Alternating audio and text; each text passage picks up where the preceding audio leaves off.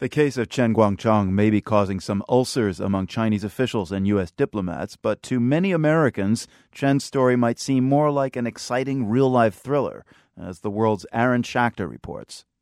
Chen's story is like something out of Hollywood. Just ask Stephen Colbert who this week called Chen a total badass. This dissident was guarded by 90 to 100 police. So he feigned illness, lulling his guards into complacency. Then he slipped out of the house in darkness and scaled a wall, injuring his foot, jumping to the ground, but still managed to cross a river, then rendezvoused with friends who drove him more than 300 miles to the capital, Beijing, and he is blind. The Chinese activist community is incredibly savvy about how the world's media works. Susan Moeller heads the International Center for Media and the Public Agenda at the University of Maryland.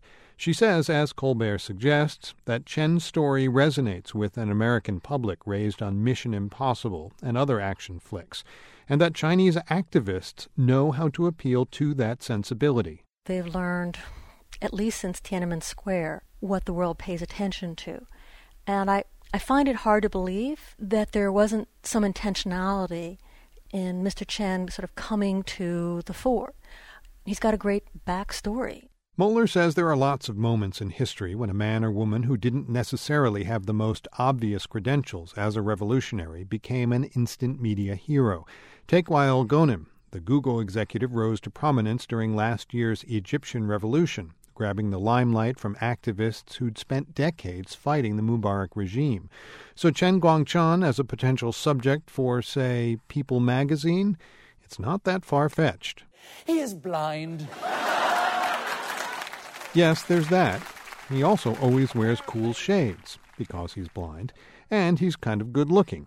But Chinese writer Diane Wei Liang, author of The Eye of Jade, says there's more even than Chen's personal story case, coupled, I believe, with the Bo Xilai scandal, it seems to be somehow a new scenario in China that lots of these events that traditionally that had been covered up or been able to be dealt in private are public knowledge and almost a sort of staged event.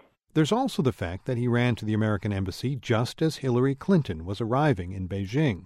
But what could have been an easy made for TV story of a blind dissident escaping and finding refuge with U.S. help is today not so clear cut. Again, Susan Moeller. It's the naivete uh, part that I really have the hardest time with. And I think, frankly, there's a lot more of the story to, to come out. Why did a man who'd been harassed for years think the Chinese government would let him live a normal life? Regardless of what deal was cut with the U.S. Why did Chen change his mind about asking for U.S. asylum? Right now, the once simple tale of a blind Chinese dissident hero isn't so easy to follow. But perhaps that will make it more interesting. For the world, I'm Aaron Schachter.